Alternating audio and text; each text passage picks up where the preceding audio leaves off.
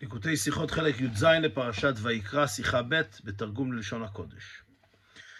בסדר הקורבנות שדיניהם מבוארים בפרשתנו, באו תחילה קורבן עולם, מנחה ושלמים שהם קורבנות נדבה. כמו שפירש רש"י תכף בתחילת הפרשה, על הנאמר אדם כי יקריב מכם, כשיקריב בקורבנות נדבה דיבר העניין, ולאחריהם חטאת ואשם שהם קורבנות חובה. אם כן, בתורה נאמר אדם כי יקריב מכם, אומר רש"י, מה הכוונה כי יקריב? כאשר יקריב, כשיקריב. הלשון כי יקריב אה, בעצם מרמז לנו שמדובר כאן על קורבן נדבה, שאם הוא ירצה הוא יקריב. אה, הדבר הזה אגב נתבהר בשיחה לפרשת ויקרא בחלק י"ב שנלמדה בשנה שעברה. אז בכל אופן, הפסוק הזה, אדם כי יקריב, מדבר על קורבנות נדבה, וגם הפרשיות שלאחריו, שעוסקות בקורבנות עולה, מנחה ושלמים, מדובר בקורבנות שאדם נותן מרצונו בתור נדבה. אחר כך מגיע גם דיני קורבן חטאת ואשם שהם קורבנות חובה. וזה כמובן מעורר שאלה, למה אנחנו פותחים בדיני קורבנות נדבה לפני שדיברנו על קורבנות שאנחנו מחויבים להביאם. ואינו מובן, אמנם יש הכרח מן הכתוב לדברי רש"י בקורבנות נדבה דיבר העניין, כפי שאמרנו, מכיוון שנאמר אדם כי יקריב, שזה בעצם מרמז שמדובר כאן על נדבה, אבל יש לשאול על הכתוב גופה, מפני מה פתחה התורה בקורבנות נדבה תחילה? לכאורה לכל הראש נחוצה ידיעת דיני קורבנות חובה שאדם מחויב בהבאתם. רק לאחר מכן בא מקומם שקורבנות שהם נדבה בלבד. כן, אז למה אנחנו מקדימים קורבנות נדבה לקורבנות חובה? ומאחר שזוהי קושייה בפשט הכתובים, היה לו לרש"י להשווה, ועל כוכך צריך לומר שבפשוטו של מקרא אין כאן קושייה מלכתחילה, או שתירוץ הדברים עולה מתוך פירוש רש"י לעיל. אז כפי שאנחנו כבר יודעים, כאשר ישנה קושייה בפשוטו של מקרא ורש"י לא מתייחס אליה, אז אחד מהשניים, או שהתירוץ לכך הוא מובן בפשטות, ולכן רש"י לא צריך לומר אותו במפורש, או שאפשר להבין את זה מדברי רש"י לפני כן. אז איפה יש לנו תירוץ לשאלה הזאת? לכאורה יש ליישב זאת בדוחק על כל פנים, על פי פירוש רש"י על הפסוק ונרצה לו לכפר עליו. אז יש לנו תירוץ שהיה לכאורה אפשר לתרץ. רש"י לפני כן, אה, בעצם בסיום אה, העניין של קורבן עולה, אומר רש"י, מה זה ונרצה לו לכפר עליו? ונרצה לו על מה הוא מרצה חולו? על עשה ועליו שניתק לעשה. כלומר, אמנם קורבן עולה הוא קורבן נדבה שאין אדם מחויב בהבאתו, אבל קורבן זה מרצה, הוא מסיר מן האדם חובה, חיוב של עונש. ונמצא שקורבן עולה אף הוא שייך לחובה. אמנם קורבן עולה, אומר רש"י, זה לא חובה גמורה, אבל הוא כן מכפר על סוג מסוים של עבירות. על מה? על מצוות עשה, אדם שביטל מצוות עשה שהוא היה מחויב לקיים, או על לאו שניתק לעשה, אדם שעבר על איסור לאו, אבל היה לו מצוות עשה שהוא היה יכול כאילו לתקן את הלאו. כמו לדוגמה, יש לאו אה, לא לגזול, ויש מצוות עשה, והשיב את הגזלה אשר גזל. אז יש לאו הניתק לעשה. אדם שעבר על לאו, שיש לו עשה שהוא יכול לתקן אותו אה, בעשיית העשה, שברגע שהוא עבר על הלאו יש לו עכשיו חיוב אה, מצוות עשה, והוא לא קיים את המצוות עשה הזאת, אז קורבן עולה מכפר על ביטול המצוות עשה הזאת. אם כן, מובן שאומנם קורבן עולה של נדבה הוא לא חובה גמורה, אבל הוא כן מסיר מן האדם איזשהו חיוב שיש על האדם. האדם יש עליו איזושהי חובה שהוא עשה משהו לא בסדר, והקורבן הזה מסיר את החובה. אז לכן זה לא נחשב ממש שאדם נותן משהו מרצונו הטוב אמ, בלי שום חיוב. הוא כן בא להסיר כאן איזשהו חטא. אז אם כן, ככה אפשר לתרץ בדוחק לפחות, שזה לא לגמרי נדבה גמורה, ולכן זה עדיין נחשב באיזושהי צורה חלק מקורבנות שהם מעין כפרה. וזה היה באמת מסביר לנו את, את סדר הקורבנות בצורה מאוד מובנת, לפי התירוץ הזה. ועל פי זה מובן סדר הדברים. תחילה הקורבן עולה, לאחר חטאת ולבסוף אשם. למה בסדר הזה קודם עולה שמכפרת על מצוות עשה, ואחר כך חטאת ואחר כך אשם? אז פשוט מכיוון שמה שיותר תדיר, אז מדברים עליו קודם. כיוון שקורבן עולה מרצה על עשה ולמה ניתק לעשה, היינו על עבירה קלה יותר מאשר קורבן חטאת, הבא לכפר על עבירות חמורות, דבר שזדונו לה וכרת. כן, הרי מובן שהעבירות של קורבנות חטאת זה עבירות חמורות ביותר, מכיוון שמביאים את זה רק על לאו כזה, שחייבים עליו כרת אם עשו אותו במזיד. אה, ולכן מובן שהאיסור, ביטול מצוות עשה זה דבר יותר מצוי, אה, מכיוון שזו עבירה יותר קלה מאשר אה, עבירות כאלה שמחייבות בקורבן חטאת. ולכן, הרי אדם עלול יותר לעבור חס ושלום על עבירה כזו, מילא החיוב בקורבן עולם מצוי יותר מן החטאת. כפי שהרב מביא כאן מהגמרא, אין לך אדם מישראל שלא מחויב עשה. ומכל מקום, החטאת קודמת לאשם, לפי שהחטאת באה על, כמה וכמה עבירות, ואילו האשם בא רק על עניינים מסוימים. למרות זאת החטאת, למרות שהיא עבירה חמורה, היא, היא, היא קורבן על עבירות חמורות, היא בכל זאת קודמת לאשם, מכיוון שקורבן האשם לכתחילה מגיע רק על עבירות מסוימות ביותר. אז זה פחות תדיר מאשר אה, קורבן חטאת שמגיע על הרבה מאוד סוגים של עבירות. אז אם כן, אומר הרב, היה אפשר להסביר שבעצם התורה באה לכאן לדבר איתנו על כל הקורבנות שהן לכפר, לכפרה. קודם דיברנו על קורבן עולה שזה דבר מצוי, על ביטול מצוות עשה, אחר כך קורבן חטאת שזה על עבירות חמורות, ואחר כך קורבן אשם שזה על עבירות מסוימות. אומר הרב, אך ביור זה לא מתקבל, שהרי אם הקדימה כתוב את העולה לא משום שהיא קורבן נדבה, אלא בגלל שייכותה לחובה, מרצה חולו על עשה חולו, אז אין מקום כלל להפסיק בין העולה והחטאת בקורבנות נדבה אחרים מנחה ושלמים. השאלה היא כמובן, למה התורה מכניסה באמצע עוד שני סוגים של קורבנות נדבה, מנחה ושלמים, שהם לא כפרה על מצוות עשה או על מצוות לא תעשה. אז אה, לכן הביאור הזה הוא בעייתי. כי אילו באמת התורה הייתה רוצה לדבר על קורבנות, שאלה, ש... ש... קורבנות כאלה שהם לכ... לכפרה, התורה הייתה מדברת רק על קורבן עולה, חטאת ואשם, ולא מכניסה באמצע מנחה ושלמים. ובהכרח לומר שאכן כוונת הכתוב כאן להקדים קורבנות נדבה לפני קורבנות חובה, והקדמת קורבן עולה לקורבן חטאת היא מצד היותו קורבן נדבה. אם כן אומר הרב חייבים לומר שבאמת התורה רוצה דווקא להקדים קורבנות נדבה, שזה כולל עולה, מנחה ושלמים, ורק אחר כך לדבר על קורבנות חובה, וזה כמובן דבר שצריך ביור.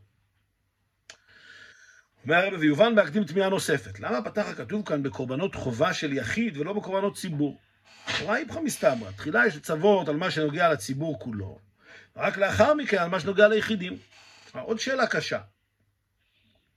למה התורה מתחילה קודם בקורבנות יחיד, אה, הקורבנות שהוזכרו כאן, גם נדבה, גם חטאת ואשם, ורק בפרשיות הבאות התורה תדבר על קורבנות ציבור שצריך להביא במועדים מיוחדים, כמו קורבנות של שבת ו...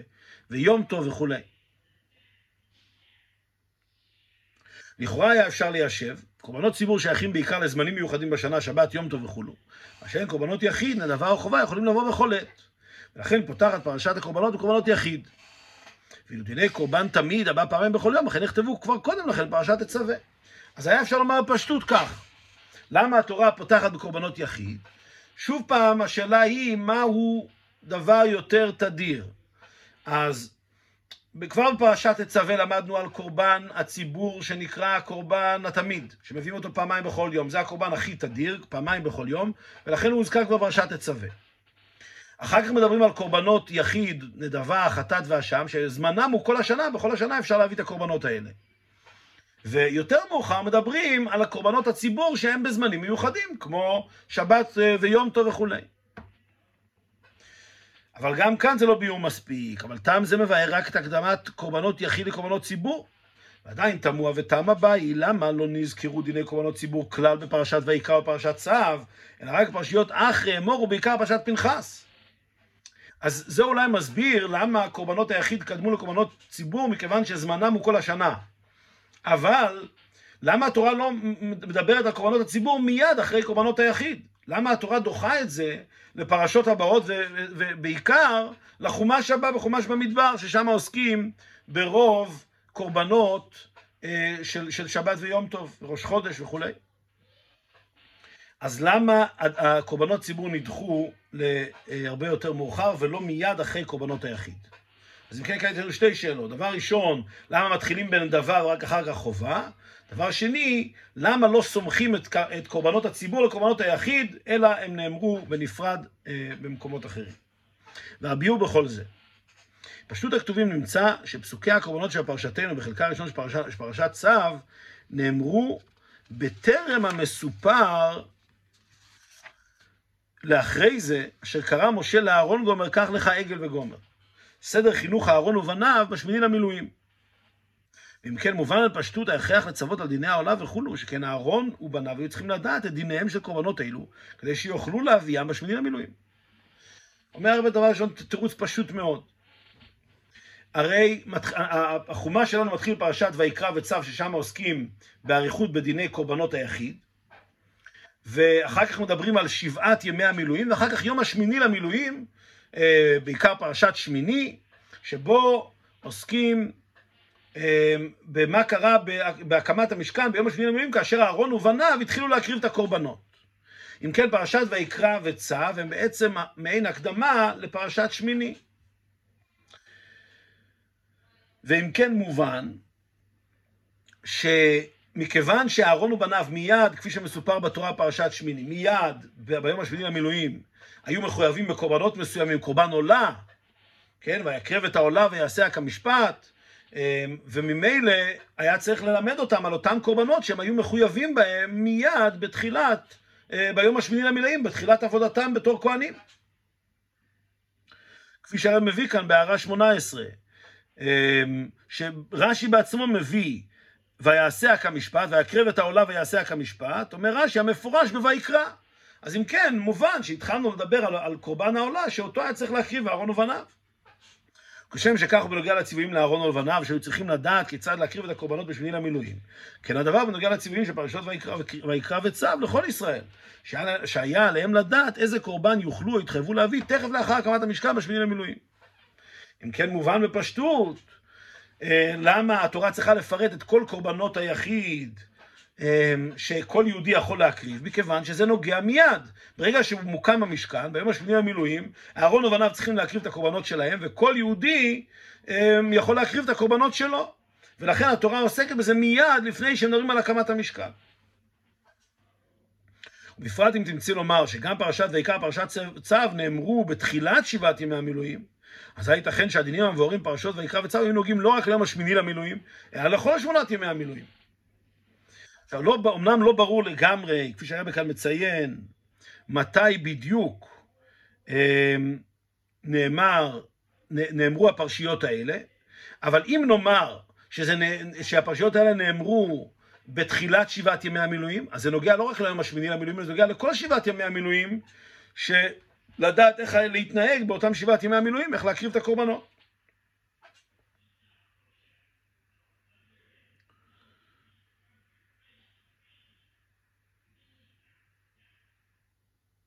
הרבי גם כאן מציין בהערה 21, וצריך צריך עיון אם על, דבר, אם על דרך ההלכה היו מקריבים קורבנות יחיד בשבעת ימי המילואים.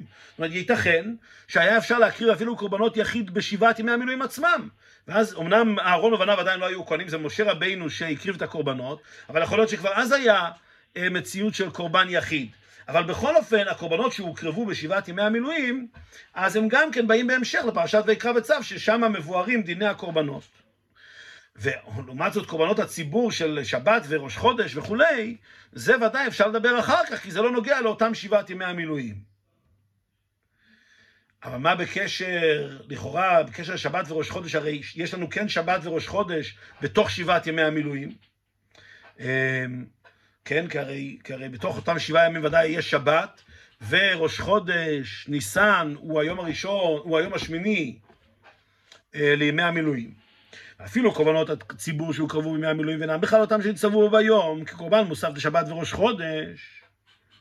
הרי מאחר שהמקריב קורבנות ציבור אלה בימי המילואים היה משה, כמו שכבר פירש רש"י לעיל, אין כל הכרח להורות לכל בני ישראל, כי התחלת הפרשה דבר על בני ישראל דיני קורבנות אלו. מכיוון שמשה רבינו הוא זה שהקריב את הקורבנות בשבעת ימי המילואים, אז מובן שהוא לא צריך לצוות על זה על כל בני ישראל, משה רבינו ידע איך להקריב את הקורבנות האלה, זה לא הזמן כעת לצוות לכל ישראל. אז, אז לכן את הקורבנות של שבת וראש חודש שמשה רבינו הקריב, על זה לא מצווים. אבל את הקורבנות שנוגעים לאהרון ולבניו ואחר כך לכל בני ישראל מיד בהקמת המשכן, על הדברים האלה בוודאי שעוסקים בהם לפני הקמת המשכן, ולכן פרשת ויקרא וצו עוסקות דווקא בקורבנות היחיד.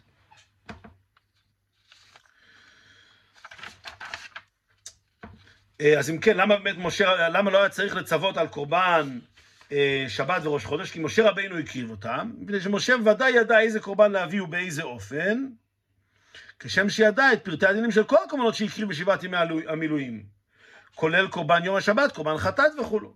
אז משה רבינו הרי הקריב כמה וכמה קורבנות בשבעת ימי המילואים, והוא ידע איך להקריב אותם, והתורה לא הייתה צריכה לספר לנו על, על הציוויים של הקורבנות האלה, מכיוון שמשה רבנו ידע איך להקריב אותם, לא היה, זה לא המקום לבוא ולצוות לכל ישראל.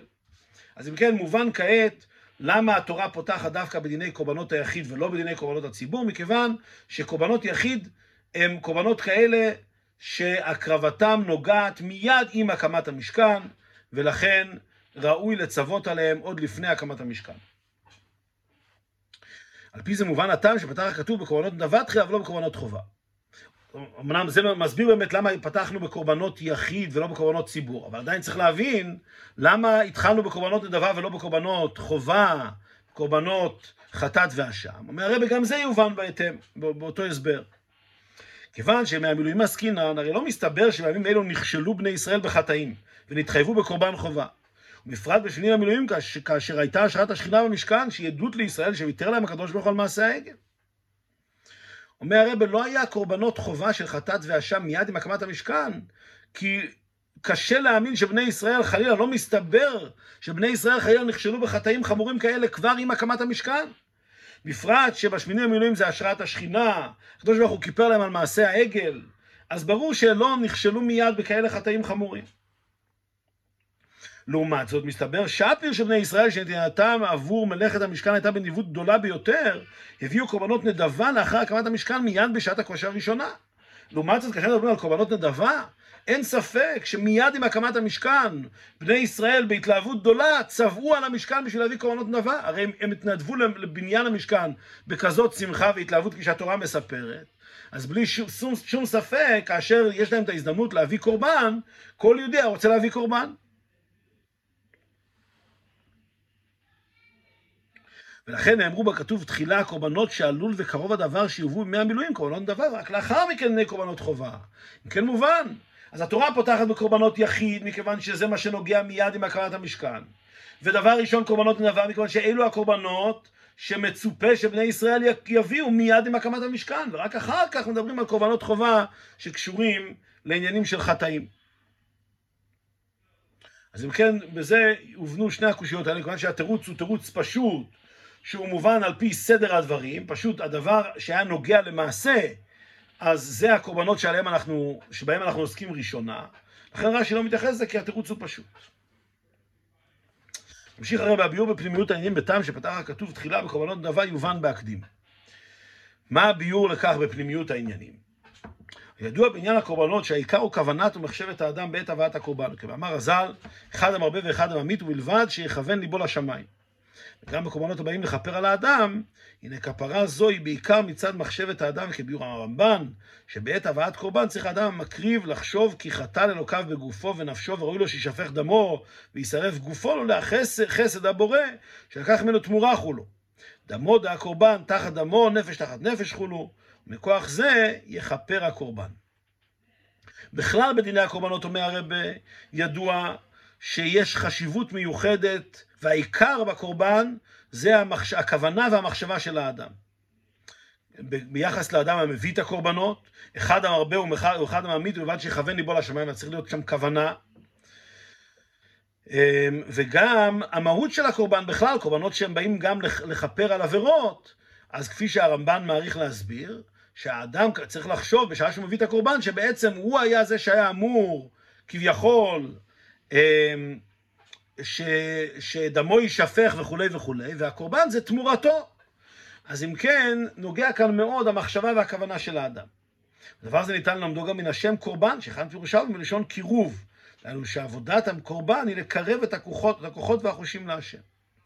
כן, זה גם מתבטא בשם קורבן, שמהות המילה קורבן זה מלשון קירוב, כי הקורבן הוא דרך להתקרב לקדוש ברוך הוא ולקרב את הכוחות והחושים שלו להשם. אז אם כן, זה נוגע מאוד, הכוונה והקירוב שהאדם חש כאשר הוא מביא את הקורבן. על פי זה אינו מובן, מאחר שעיקר הקורבנות הוא לא מעשה הקרבה אלא מחשבת האדם לפני ובשעת הקרבה, איך ייתכן שלא נזכר בתורה דבר אודות המחשבה והכוונה וכו'. אז זה עצמו מעורר תמיהה, אם קורבן כל כך חשוב בו, ודבר כל כך עיקרי, זה הכוונה, זה עכשיו התורה לא מדברת על הכוונה. התורה מדברת בפרוטרוט על כל המעשים והפרטים של הקרבת הקורבן, ולא מעריכה בעניין הכוונה שבקורבן. לפיכך הקדים הכתוב בדיני הקורבנות נדבה, שכל הקרבתה מנהל מחמת נדיבות הלב לשמיים. וכך מלמדת התורה שכוונת הלב היא הקדמה הכללית לכל עניין הקורבנות. זו הנקודה העיקרית של כל הקורבנות, גם יש קורבנות חובה.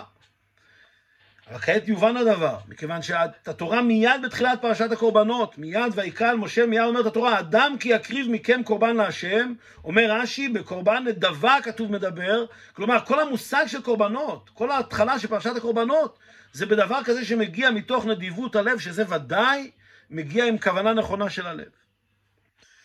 אז אם כן, העובדה שהתורה מתחילה דווקא בקרבנות נדבה, היא, ל- היא ללמד אותנו, בעצם להזכיר לנו, שעיקר עניין הקורבן זה נדיבות הלב והכוונה שיהודי רוצה להתקרב לקדוש ברוך הוא על ידי הקורבן. זהו גם מה שדייק רש"י בלשונו וכתב בקורבנות נדבה דיבר העניין. היינו עניין הקורבנות בכללותו, כל הקורבנות הם בעצם קורבנות נדבה, לפי שבכל הקורבנות העיקר הוא נדיבות הלב וכוונת מקריב הקורבן. אומר הרב, זה יכול להיות גם הפירוש ברמז על כל פנים, שרש"י אומר בקורבנות נדבה דיבר העניין, מה זה העניין? אומר הרבה, כל עניין הקורבנות. כל עניין הקורבנות יש בהם את בחינת הנדבה, שאדם מגיע בנדיבות הלב ורוצה להתקרב לקדוש ברוך הוא, מכיוון שהכוונה היא עניין עיקרי ביותר. בעומק יותר. הכוונה בנדיבות הלב הנדרשת בכל הקורבנות קיימת בעצם ופנימיות בכל אחד ואחד מישראל. אין זאת אלא שקורבנות נדבה שמביא האדם לא משום שהוא מחויב ומוכרח בזה, כי אם בתור נדבה אישית מרצונו הטוב, ניכרת הפנימיות שלו בגלוי. ולכן אין על כך ציווי בתורה. ודברי רש"י אינם אלא תיאור המציאות בקורבנות נדבה דיבר העניין. כל הקורבנות הינם קורבנות נדבה, כי בכל איש ישראל קיימת נדיבות הלב והכוונה מצד פנימיות, פנימיות, פנימיותו ונשמתו. אומר הרבי, יש כאן עניין עוד יותר עמוק. לא זו בלבד שהאדם כאשר הוא בא להקריב קורבן, אז הוא כמובן צריך להביא את הקורבן מתוך נדיבות הלב ומתוך אה, כוונה וקירוב הכוחות והחושים. אלא יש כאן נקודה, נקודה עוד יותר עמוקה, שאפילו כאשר אדם סתם מקריב קורבן ואין לו את, את, אותו, את, אותה, את אותו רגש הלב, בכלל, כאשר יהודי מביא קורבן, מצד פנימיות נפשו הוא רוצה להתקרב לקדוש ברוך הוא. כי זה דבר שהוא קיים בכל יהודי, זה מציאות שכל יהודי שמביא את קורבן מצד הנשמה שלו זה קורבן נדבה. זה, קורבן, זה קורבן כזה שהנשמה מרגישה את הקירוב שלה לקדוש ברוך הוא על ידי הקורבן. וכמובן כאשר הוא, הוא, הוא מרגיש את זה, אמ, כאשר הוא מרגיש את זה וכאשר הוא מביא את הקורבן נדבה מרצונו הטוב, אז ודאי שזה ניכר גם בגילוי, הוא באמת מרגיש את אותה נדבה, את אותה נדיבות הלב, את אותו רצון פנימי שיש לו להתקרב לקדוש ברוך הוא. אבל בעצם באים ואומרים כאן, כל קורבן הוא נדבה מכיוון שבכל קורבן, פנימיות הלב של יהודי היא מתנדבת והיא רוצה והיא מתקרבת לקדוש ברוך הוא על ידי הקורבן. וזהו גם מה שמציעים בקורבנות, אה, בקורבנות פסק דין. יקריב אותו מלמד שכופים אותו יכול ברכות המאמר לרצונו, הכיצד כופים אותו עד שיאמר רוצה אני. לכן דווקא בדיני הקורבנות מצינו את הדין המיוחד הזה, שאדם צריך להקריב קורבן לרצונו, ומה אם הוא יתחייב קורבן והוא לא רוצה להקריב אותו? אז הדין הוא כופים אותו עד שיאמר רוצה אני. מה זה הגדר הזה של הכפייה הזאת, שכופים, בית דין כופים את האדם להביא את הקורבן עד שהוא יאמר רוצה אני. כלומר, מצד אחד ההלכה אומרת שהוא צריך לרצות להביא את הקורבן, אי אפשר לקחת ממנו את זה בעל כורחו. אבל מצד שני, אפשר לכפות עליו אה, ולגרום לו להגיד שהוא רוצה אפילו, אפילו בכוח. ואז הוא אומר רוצה אני והוא מביא את הקורבן. איך זה ייתכן? אז ידועים דברי הרמב"ם, שמכיוון שבעצם בפנימיותו כל יהודי רוצה לעשות רצון השם, אז כופים אותו בסך הכל, זה שהוא י... רק יצרו הנשוא, היצרה מפריע לו להכיר בכך שהוא רוצה לקיים את רצון השם. לכן כופים אותו, ואז זה באמת אומר, הנה אני מקיים את רצון השם. אז למה זה מופיע דווקא בקורבנות הדין הזה? כי זה העניין, שכל עניין הקורבנות זה מצד זה שיהודי בפנימיות נפשו רוצה להתקרב לקדוש ברוך הוא. כן, או כפי שמבאר זאת הרמב"ם בנוגע לגט, מאחר שהוא רוצה להיות בישראל ורוצה לעשות כל המצוות דרחק מן העבירות, ויצרו שתקפו. וכיוון שהוא קש את השש יצרו ואמר רוצה אני, כבר גירש לרצונו. כן, מה שרש"י אומר ביחס לגירושין, שגם שם יש אותו דין. אדם שלא רוצה לתת גט לאשתו, אז יש מצב שבית דין יכפה עליו, יכפה עליו לומר שהוא רוצה לתת את הגט, ואז הגט כשר. אומר הרב, איך זה עובד? מכיוון שבעצם הוא רוצה לקיים את רצון השם. ולכן כאשר אומרים לו שהוא יעשה את זה, אז אמנם ינסו, יצרו אנסו, יצרו תקפו, היצר הרע שלו לא נותן, אבל כאשר כופים, כופים אותו, אז הוא כבר מקיים את רצונו האמיתי. אז ככה זה בקשר אה, לגירושין, אותו דבר בקשר לקורבן. שבקורבן מתבטא באופן מיוחד העובדה שכל יהודי ברצונו האמיתי רוצה להתקרב לקדוש ברוך הוא. כשם שהדבר אמור ביחס לדין לרצונו, כן הוא בנוגע לכל הכוונות הנדרשות בהקרבת הקורבן.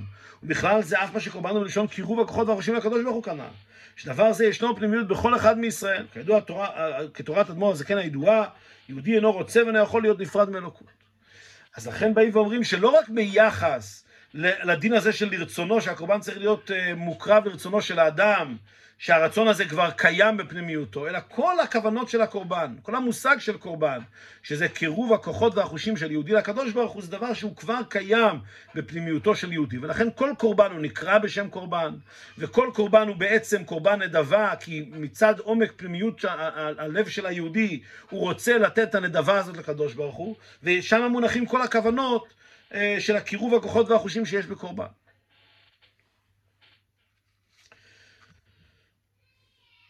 אז אם כן, אמרנו כאן שני פרטים בפנימיות העניינים. דבר ראשון, העובדה שהתורה פותחת דווקא בקורבן נדבה, מכיוון שהתורה רוצה לומר לנו שבקורבנות עיקר העניין זה נדבת הלב והרצון והכוונה של היהודי להתקרב לקדוש ברוך הוא, ויותר מזה, לא רק בקורבן נדבה, אלא בעצם כל קורבן יש בו בפנימיותו את קירוב הכוחות והחושים ואת ההתקרבות של ליבו של יהודי לקדוש ברוך הוא, מכיוון שבכל קורבן יש את רצונו האמיתי של יהודי, שזה להתקרב לקדוש ברוך הוא. וכפי שמתבטא גם בהלכה, שכופים אותו עד שיאמר רוצה אני.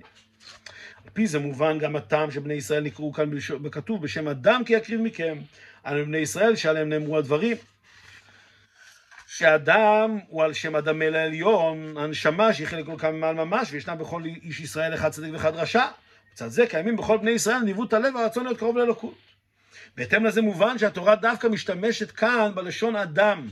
הרי ידוע שיש כמה שמות שהתורה מתייחסת ל, ל, ליהודי, לפעמים, לפעמים נאמר איש, לפעמים נאמר אדם, לפעמים לשונות אחרים, ואילו כאן דווקא נאמר הלשון אדם, מבואר בחסידות וידוע שאדם זה על שם אדמה לעליון, ו... כלומר, זה מבטא את הדרגה הגבוהה והעמוקה ביותר ביהודי, הנשמה של היהודי שהיא קשורה לקדוש ברוך הוא כל הזמן, שהיא בבחינת אדמה לעליון. ולכן, מכיוון שבקורבנות מודגש העניין הזה, שכל קורבן הוא קירוב של, הקדוש ברוך, של יהודי לקדוש ברוך הוא, והביטוי של הרצון הפנימי שישנו אצל כל יהודי, לכן מתאים כאן דווקא הלשון אדם. ותזהו גם הטעם על פי עינה של תורה, למה, למה שפירש רש"י, על מה שנאמר אדם, למה נאמר אדם? מה? אדם הראשון לא הקריב מן הגזל, שהכל היה שלו, אבל אתם לא תקריבו מן הגזל. לכאורה אינו מובן, מצינו בגמרא שהגזל נתמעט מן האמור מכם, ולמה נקט רש"י מיעוט גזל ומן התיבה אדם, שהיא רמז בלבד, מה האדם הראשון וכולו? כלומר, הרי כעת תורץ עוד שאלה בפנימיות העניינים. רש"י אומר, אדם כי יקריב מכם, אומר רש"י, למה נאמר דווקא, דווקא לשון אדם? למד אותנו שקורבן אסור שיהיה מן הגזל. ומכיוון ש... מאיפה לומדים את זה? שנאמר אדם, אדם הראשון הרי לא היה שייך אצלו גזל כי הכל היה שלו, אז ככה כל יהודי צריך להקריב כמו אדם, בצורה כזאת שהוא לא גזל שום דבר ממישהו אחר. אבל נשאלת השאלה, הרי בחז"ל לומדים את זה ממקום אחר, לומדים את זה מהגמרא, הגמרא לומדת את זה מהפסוק, אדם כי יקריב מכם, שזה צריך להיות שלכם. למה רש"י לומד את זה מה, מהמילה אדם? אומר רבי אלא הביאור בזה הוא, הוא אדם הראשון הכל היה שלו רק בתחילת בריאתו, בהיותו בגן עדן קודם חטא צדת. וזהו הרמז פירוש רש"י מבחינת אדם, אדמל העליון שישנה בכל איש ישראל, בדוגמת האדם הראשון בהיותו קודם החטא. האדם נמצא בדרגה שבה הוא למעלה מעניין החטאים, ועל כל פנים לא ייתכן אצלו חיוב של קורבן כפרת חטא. בנקודה זו מתגלה ובאה לידי ביטוי בקורבנות דבה, באים לא על חטא, אלא מצד נדיבות הלב של איש ישראל להיות, להיות קרוב, קורבן בלשון קירוב כנ"ל האלוקות. אומר הרב רש"י כאן מרמז לנו עוד דבר, לא רק שאדם בא ללמד אותנו שכשם שאדם הראשון הקריב, הכל היה שלו, אז הוא הקריב דברים ששייכים אבל לא הקריב מן הגזל, כך גם אנחנו צריכים להקריב שלא מן הגזל. יש כאן נקודה יותר עמוקה. מתי אדם הראשון הקריב קורבן כזה שהכל היה שלו? זה הרי רק היה לפני חטא צדעת. אז באמת הכל היה שלו.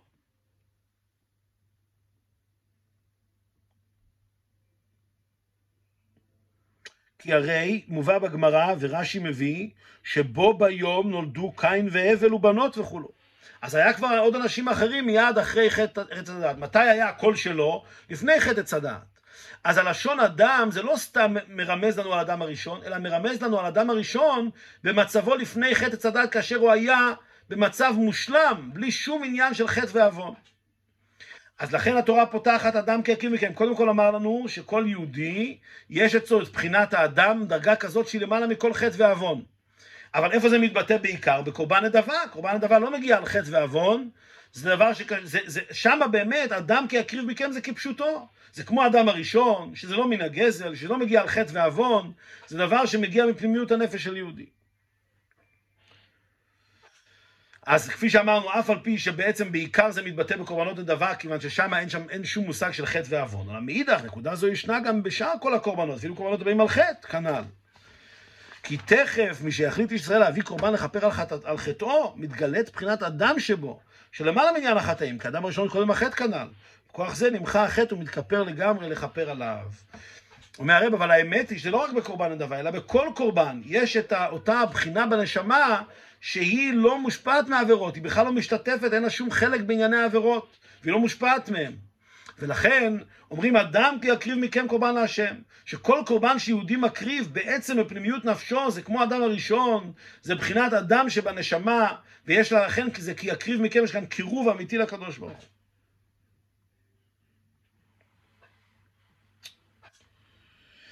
פי כל הנ"ל מובן גם מה שהקדים כאן הכתוב ויקרא אל משה, כמו שכתב רש"י באריכות שזהו לשון חיבה, לשון שמלאכי השרת משתמשים בו וכולו. לכאורה, א', למה נקט כאן כן הכתוב רק פרשת הקורבנות?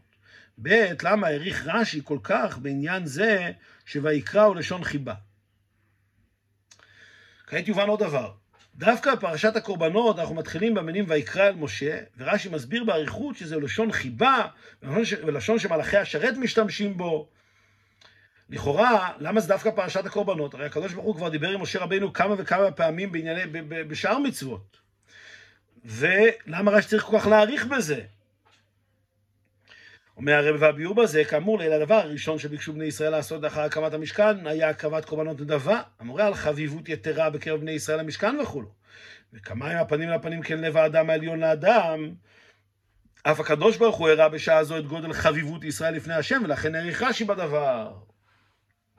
אומר הרב, בהתאם למה שהוסבר עד עכשיו, שהסיבה שהתורה פותחת, על, על פי פשטות העניינים, שהסיבה שהתורה פותחת דווקא בקורבנות נדבה, היא מכיוון שזה הקורבן הראשון שבני ישראל הקריבו. כלומר, מיד עם הקמת המשכן, בהתלהבות עצומה בני ישראל באו והראו את חיבתם למשכן, חיבתם לקדוש ברוך הוא, מיד להקריב קורבנות נדבה. אז לכן זה ניכר גם במילה הראשונה של החומש, ויקרא על משה שויקרא הוא לשון חיבה.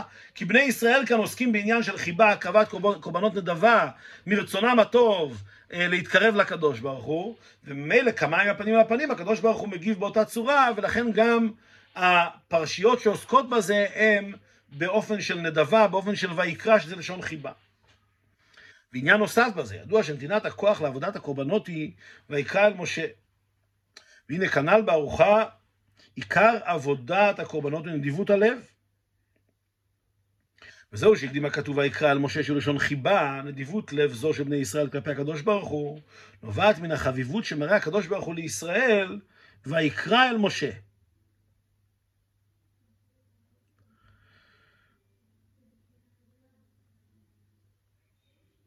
אומר הרב, זה, זה בעצם גם עובד הפוך, לא רק כמו שאמרנו מקודם, שמכיוון שבני ישראל היה להם כבר את, את אותה, את אותה אמ, נדיבות לב, את אותה התלהבות לבוא ולהרביד קורבנות נדבה, אז כמה עם הפנים לפנים גם הקדוש ברוך הוא מדבר עליהם בלשון חיבה, אלא בעצם לפי סדר הדברים זה הפוך. קודם יש ויקרא על משה, הקדוש ברוך הוא מראה את חיבתו לבני ישראל, וכתוצאה מזה זה נתינת הכוח, וזה גורם לבני ישראל להתעורר, שגם אצלם מתעורר החיבה הזאת והרצון לתת קורבנות נדבה לקדוש ברוך הוא. וכפי שהרב אומר, הכוח לזה דווקא ויקרא אל משה, כפי שהרב מציין כאן בהערה 52. כי כל נפש ונפש בני ישראל, בית ישראל יש בה מבחינת משה רבינו עליו השלום. אז ויקרא אל משה, החביבות הזאת, שהקדוש ברוך הוא מראה למשה, זה בעצם לכל, לכל יהודי שיש לו את בחינת משה שבנשמתו. ועל פי זה מובן גם סיום דברי רש"י. אבל הנביאי אומות העולם נגלה עליהם בלשון ארעי וכולי. לכאורה, מה נוגע כאן החילוק בין ויקרא אמור במשה לויקרא אמור בבלעם נביאי אומות העולם?